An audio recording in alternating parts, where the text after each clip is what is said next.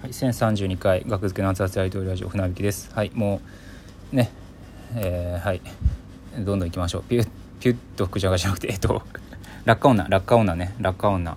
これね、落下女。落下女知ってます？あのね、僕ね、リチャード・ホールっていうね、コント番組が大好きなんですけど、リチャード・ホールみたいなことがやりたいなと思ってお笑い芸人になったみたいなことをよく言ってるんですけども、落下女はね、リチャード・ホールがね、あの、すごい全盛期、一番面白い全盛期にね、終わってね、キパッと終わったんですよ、キパッと、パキッと。バシッと終わったんですよ。それで、うわーってロスになってたんですよ。リチャード・ホール。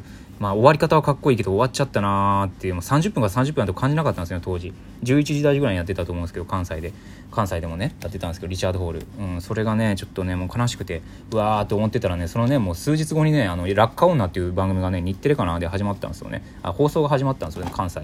遅れてかもしれんけど。それでねこの落下女っていうのはねもうリチャード・ホールの代わりになったんですよ僕の中で。んうん、落下女もめっちゃ面白い。僕がね好きなコント番組1位2位あげろって言ったらね1位がリチャード・ホール2位が落下女ですね。はいそんぐらい好き。落下女。うん。女子を落とせるベストコント集っていうね落下女。すごいいいっすよ落下女。うん。落下女いいっすね。なんかね。何がいいって具体的に言えないんですけどね。落下女。落下女ね、うん、あれありましたね。はい出たこのパターンとかね日村さんの。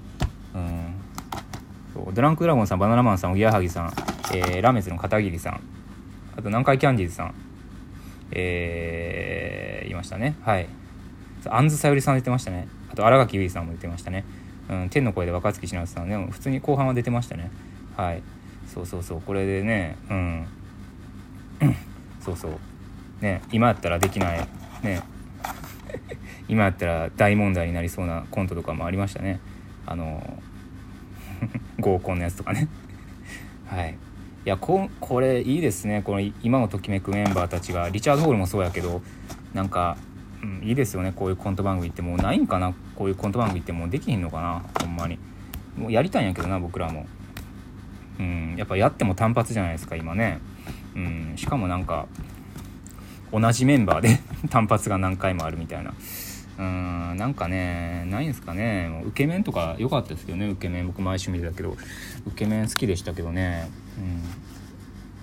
割とちゃんとコントをやってた感じはするんですよね。コント番組本当にやりたいな。ありがとうございました。